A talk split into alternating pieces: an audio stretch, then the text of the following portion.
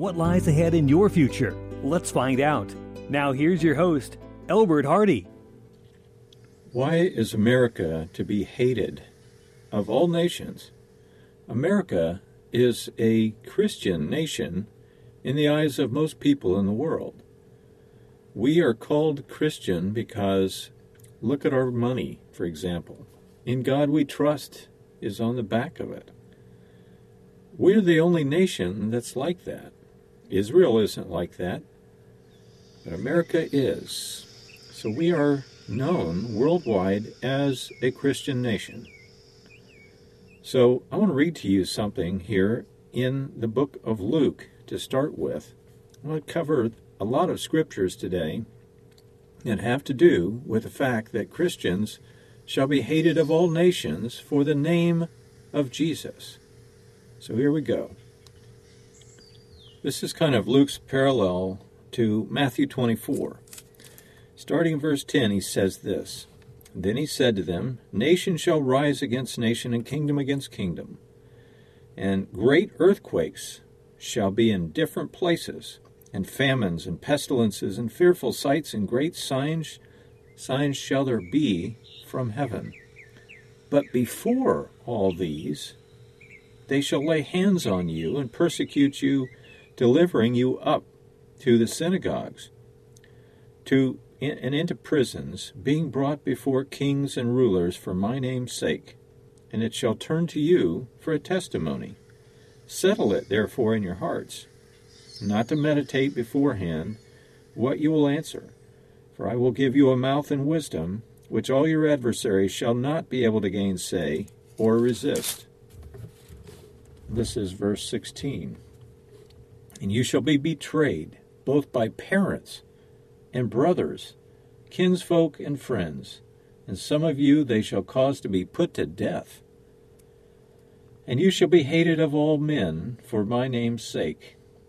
But there shall not a hair of your head perish, that is, permanently. In your patience possess you your life. Now, let's go see what Matthew 24, the parallel, says. In verse 11, well, no, wait, let's back up to uh, 5. For many shall come in my name, saying, I am Christ, and shall deceive many. And we're going to talk about that a bit. Why are we hated? Keep that question in mind. Why? We're trying to do good things for people. We spread the gospel, we provide Bibles, we go and teach their people, we try to help them in any way we can, sending missionaries around the world. So, why would they hate us? Well, you're going to see, along with me, what the Bible has to say about it. Many shall come in my name, saying, I am Christ, and shall deceive many, lead many astray. Well, nobody likes that. Nobody likes to be tricked, deceived, hoodwinked. But that's exactly what many are going and doing in the field in the name of Jesus. Now you're beginning to get a little idea of why we're hated of all nations for the name's sake of Jesus. And you shall hear of wars and rumors of wars. Verse 6. See that you be not troubled, for all these things must come to pass, but the end is not yet. For nation shall rise against nation, and kingdom against kingdom. There shall be famines and pestilences and earthquakes in different places. And all these are the beginning of sorrows. Then shall they deliver you up to be afflicted, and shall kill you. And you shall be hated of all nations for my name's sake. That's verse 9, Matthew 24. And then shall many be offended and many shall betray one another, and shall hate one another. And many false prophets shall arise, and deceive many. And because iniquity shall abound, the love of many shall wax cold. But he that shall endure to the end, the same shall be saved. Verse 14 And this gospel of the kingdom shall be preached in all the world for a witness unto all nations and then shall the end come. I think I'm going to stop right there So, why are we tricking people? Are we doing that on purpose? Are we hoodwinking people in the name of Jesus and laughing all the way to the bank? Well, you know, in order to lie, you or I must intend to deceive someone. I don't think that people that go into the field risking their very lives are intending to deceive anybody. I don't think they are. I don't think they know they're deceiving other people, but they're doing it anyway. And what do I mean by that? I mean, I know some missionaries, they actually went into the field, learned the language by living there with these remote villages in Africa, in Nigeria in particular. And they learned the language, and they didn't even have a codified language. They didn't have it written. They didn't have a written language at all. Well, now they do. And they translated the book of Mark to start with so that they might learn about Jesus, who he was. They had heard of him, but they didn't know him all that well. Sometimes I wonder about Christians in our country, in America. So, let's turn over to Ezekiel 34 for a moment. I want to show you some very interesting things. Jeremiah, Lamentations, Ezekiel, chapter 34 says this. Starting in verse 1 Son of man, oh wait, and the word of the Lord came to me, saying, Son of man, prophesy against the shepherds of Israel. And this could apply to the shepherds of our day in Christianity. The shepherds being the pastors and prophesy, say unto them, Thus says the Lord God, excuse me, the Lord God unto the shepherds, Woe be to the shepherds of Israel that do feed themselves. Should they not feed the flocks? The flocks would be the sheep or the uh, the people, the sheeple, as many have said. You eat the fat, and you clothe yourselves with the wool. You kill them that are f- supposed to be being fed, but you don't feed the flock. The diseased have not strengthened, uh, or have you not strengthened, neither have you healed that which was sick, neither have you bound up that which was broken. So a broken bone is still broken. It's not in a cast or anything. Neither have you brought again that which was driven out or driven away. Neither have you sought that, that which was lost. But with force and with cruelty, with rigor, you have ruled them. And they were scattered. Because there was no shepherd, they became meat to all the beasts of the field when they were scattered. My sheep wandered through all the mountains and upon every high hill. My flock was scattered upon the face of the earth, and none did search for or seek after them. Therefore, you shepherds, hear the word of the Lord. As I live, says the Lord God. Surely because my flock became a prey, and my flock became meat to every beast of the field, because there was no shepherd, neither did my shepherds search for my flock, but the shepherds fed themselves, and fed not my flock. Therefore, O you shepherds, hear the word of the Lord. Thus says the Lord God Behold, I am against the shepherds, and I will require my flock at their hand, and cause them uh, to cease from feeding the flock. Neither shall the shepherds feed themselves any more, for I will deliver my flock out of their mouth, that they might not be meat for them. Now, lest you think that this flock becoming meat is talking about literal animals, read verse 31. And you, my flock, the flock of my pasture, are men, and I am your God, says the Lord God. Now, let's continue in verse 12. As, as a shepherd seeks out his flock in the day that he is among his sheep that are scattered, so I will seek out my sheep and I will deliver them out of all places where they have been scattered, in a cloudy and dark day.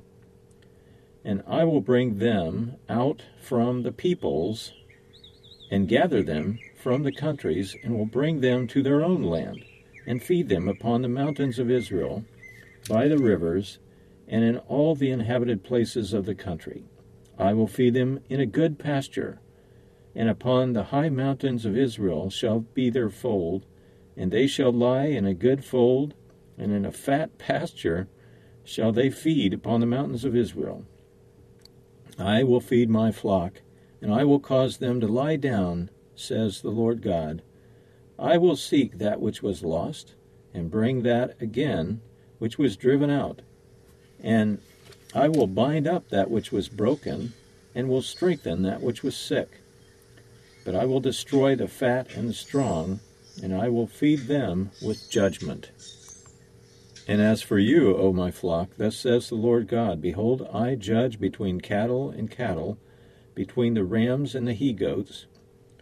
Does it seem a small thing for you to have eaten up all the good pasture, but you must tread down with your feet the residue of your pastures?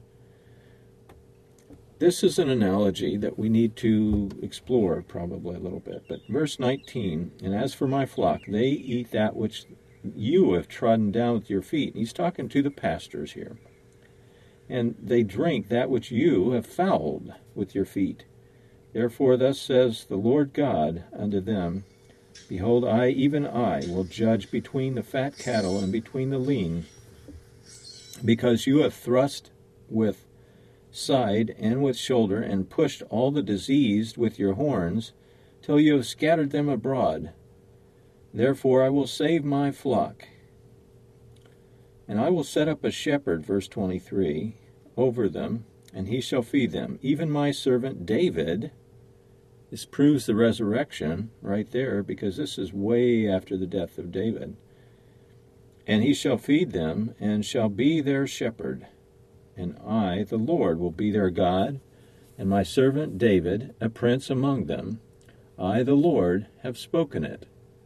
You know, God can see the end from the beginning. That's why He still loves us. He sees us finished. we're not finished just yet. Verse 25 And I will make with them a covenant of peace, and will cause the evil beasts to cease out of the land. Now, the evil beasts would be the enemies of Christianity, and you probably can figure out quite easily who they are.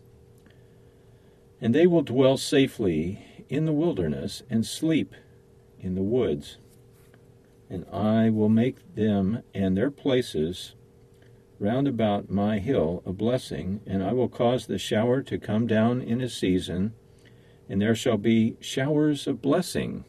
That sounds pretty good. And the tree of the field shall yield her fruit, and the earth shall yield her increase, and they shall be safe in their land, and shall know that I am the Lord when I have broken the bands of their yoke and delivered them out of the hands of those who serve themselves by eating them, in other words, serve themselves of them. And they shall be no more a prey to the heathen, neither shall the beasts of the land devour them, but they shall dwell there safely, and none shall make them afraid. And I will raise up for them, or unto them, a plantation for renown and they shall no more be consumed with hunger in the land, neither bear the shame of the heathen any more. For thus, or thus they shall know that I, the Lord, their God, am with them, and that they, even the house of Israel, are my people, says the Lord God. And you are my flock, the flock of my pasture, and you are men, and I am your God, says the Lord God. Unquote. Now, just how do you think, or how do I think, Christians can inadvertently deceive people? It's a big topic. I've heard stories about missionaries, and uh, one of them actually has a giant boat, a, a large sh- uh, uh, freight vessel, um, diesel uh, powered, but he goes around and goes up to New York City and finds wealthy people to donate money for the Haitians.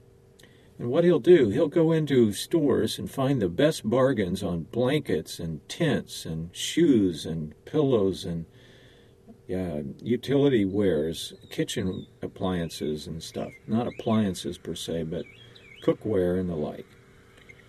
Keeping in mind that he's made many, numerous trips to Haiti and just donated that stuff to people. And he's not even a Christian. But we're talking about Christians here, and I heard a story about these guys that decided, well, we went down there and we saw all these buildings that need to be repaired, and we saw kids in the street playing barefoot, walking around in the mud and in puddles in the streets and the like. And you know, we don't see that that much anymore here in the United States. Not at all. They don't they don't really do that much here at least not around here in Florida where I live. But um, they got a whole bunch of shoes and took them down there and donated them to village after village after village. What that looks like a good thing. But what they didn't realize was that they were putting men who actually were overwhelmed with business selling shoe crafts that they did and made themselves put them right out of business because they could no longer feed their families on the money generated by their work. Wouldn't it be better to go down there and teach them a trade? Teach them how to plant seeds in the ground. Teach them how to get water out of the ground and, and irrigate their fields. Seems to me that would be better than just handing them a bunch of shoes and putting people out of business. So it's it's not that they were trying to put them out of business, and some of the men couldn't handle it, so they commit suicide when they go out of business. That's not a good thing. So the village, what do you think they would think of Christians? Christians that came down and did that to them. And what about seed companies that go in there and they say, we're going to give you tons and tons of seed for your fields. And it looks like a good thing. But in reality, their seeds will only grow one season, and so they have to come back to that company again to get more seed. You can't save the seed from the plants that grow from them, they're genetically modified. Uh oh, that's no good. It's no good because they won't grow the next year. So they're out of business completely. Nothing will grow. If they tried to uh, seed those uh, fields again with the seed they grew last year, they wouldn't even come up. They're called suicide seeds.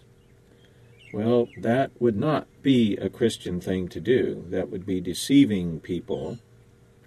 And whether they're Christian or not, if they go down and do such things, and they're from America, they get labeled that way they get labeled as Christians because they're from America. So these are a couple of ways that we deceive them. Now, how else? Well, it's doctrinally. You know, if you research the go to heaven idea, you're going to find some interesting things. Justin Martyr lived about 150 AD, shortly after the death of Christ. Here's something he wrote. And we still have his works recorded, and you can get them online. That's where I got this. This is from the Dialogue with Trypho, chapter 80. For if you have fallen in with some who are called Christians, but do not admit the truth of the resurrection, and venture to blaspheme the God of Abraham, Isaac, and Jacob, saying that there is no resurrection of the dead, and that their souls, when they die, are taken to heaven, do not imagine that they are Christians. What? See, in those days, in the early days of Christianity, that doctrine was blasphemous. That was Hellenistic, the Pharisaical. Baptists, or, or well, no, Baptists acquired that from the Greeks and it's philosophy. It has nothing to do with the Bible, the Word of God, the words Jesus himself spoke which was passed down to Justin Martyr. So we've got to be careful about our doctrine. We do not have an immortal soul. We are a soul. We are a person. A person has a spirit, that he does not have a soul that's going to live on after he dies. We teach that he does. That's a deceit. And what about the hell doctrine? And you who have followed my podcast know how I feel about that. You can go to my website, jesusiswhy.com, and you can read my eight books there, but one of them is Why Lie About Hell? We lie about hell inadvertently. We're not maybe trying to deceive people, we just don't know any better. Well, let's educate ourselves. If we are teachers, and I, I guess I'm one of them because I'm teaching, let's teach the truth. What does the Bible really say about hell? Well, there's no mention of eternal conscious torment. And yet, universally, ubiquitously, worldwide, we teach that there is an, an immortal soul, that when uh, our human bodies die, the soul lives on, and then it can be tormented and tortured forever and ever and ever. The Bible says nothing of the kind. And yet we continue this blasphemous idea and preach it every single week. No wonder we are hated of all nations for the namesake of Jesus. We are known as deceivers. This gospel we're preaching, that's another thing. What about it? One more thing on the hell doctrine. If you want to see one verse or two verses that are actually clinchers that prove the point that there is no such thing as eternal conscious torment, just turn to Jeremiah chapter 51 and read verses 39 and 57, which says, let's see, verse 39. And this is talking about the uh, example of the Babylonian religion. Babylon was a symbol in the Bible used to indicate sin, major, major sin. Baal worship started in Babylon. Verse 39, chapter 51 of Jeremiah says this In their heat I will make their feasts, and I will make them drunken, that they may rejoice and sleep a perpetual sleep and not wake, says the Lord. Whoa. In verse 57, he says it a little stronger. And I will make drunk her princes, and her wise men, her captains, and her rulers, and her mighty men, and they shall sleep a perpetual sleep and not wake, says the King, whose name is the Lord of hosts. I find that fascinating and significant. The preachers today do not use the Old Testament. In fact, they don't hardly use any scriptures at all. They'll base their entire sermon on one scripture, one verse, or maybe a half a verse.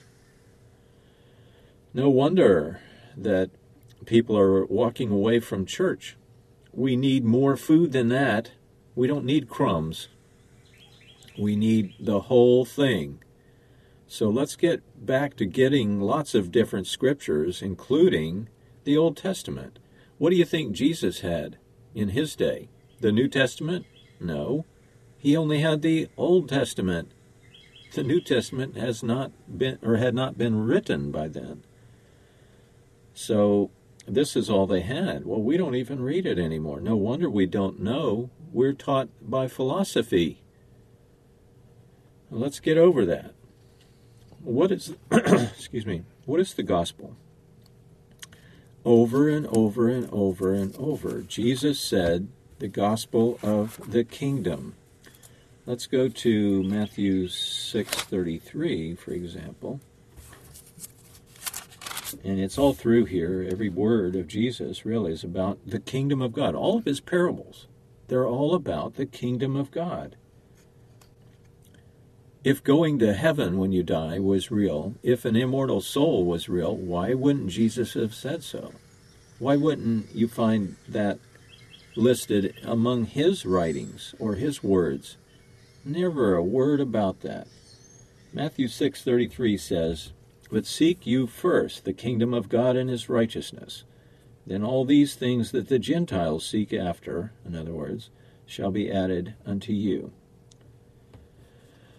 What is the gospel of the kingdom? Well, what's a kingdom? A kingdom is a king ruling over territory and the people that live there with a set of laws and providing the goods and services that those people need. And he goes around and finds out what that is, just like Donald Trump is doing. And then he gives it to him. I think that's awesome. We have a great president there, and I'm proud of him, regardless of your politics. Forget politics, look at what he's doing. Well, the gospel is about this kingdom. Jesus is going to be the King of Kings, the Savior of the world. What does that mean? Savior of the world. Well, it's a spiritual salvation, and the kingdom is set up in your hearts. No, that's not true. It's not set up in your hearts. The king was right there in their midst. That's what he's talking about.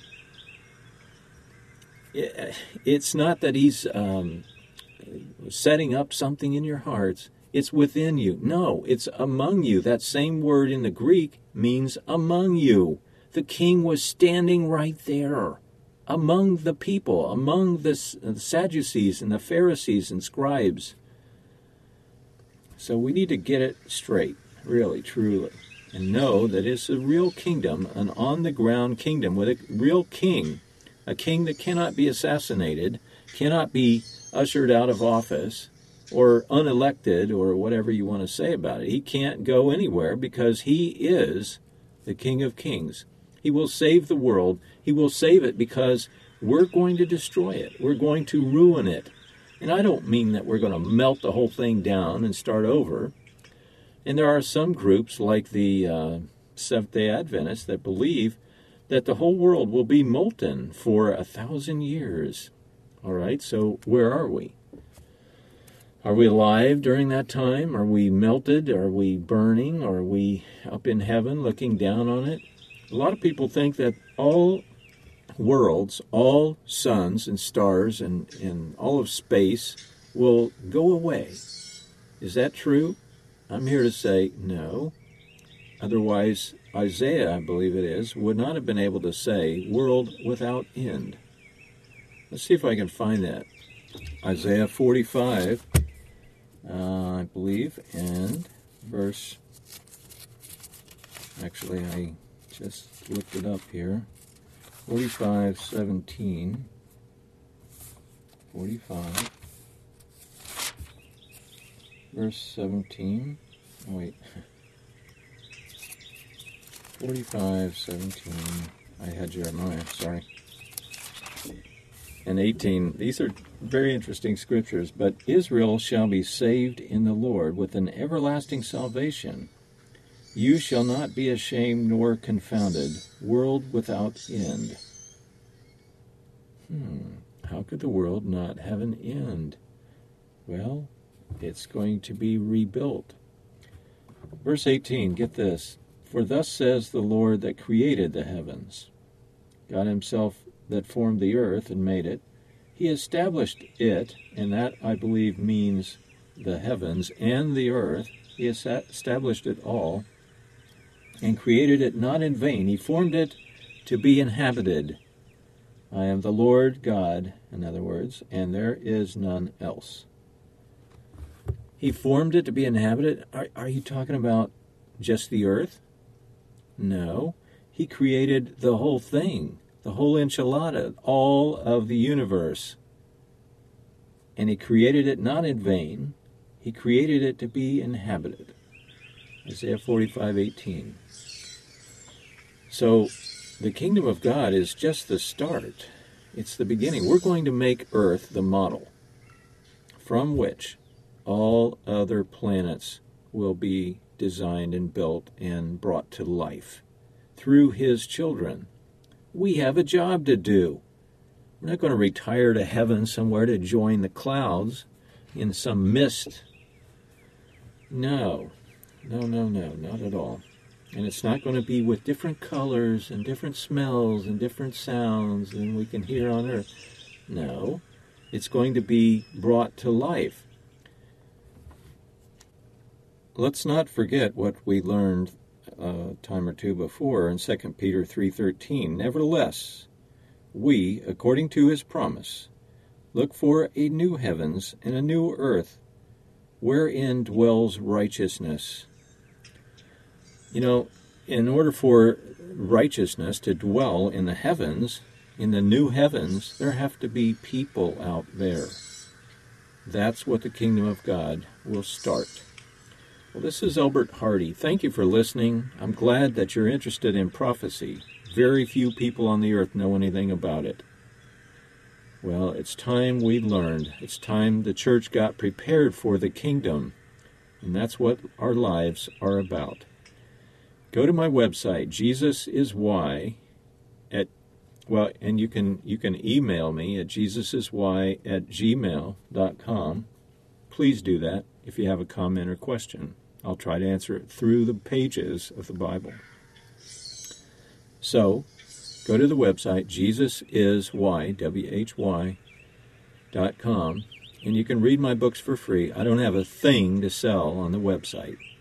It's all for you. It's all for free. There's PDF files of every book. You can get copies of it just by hitting the print button on your uh, PDF reader. And it's all for free and for you.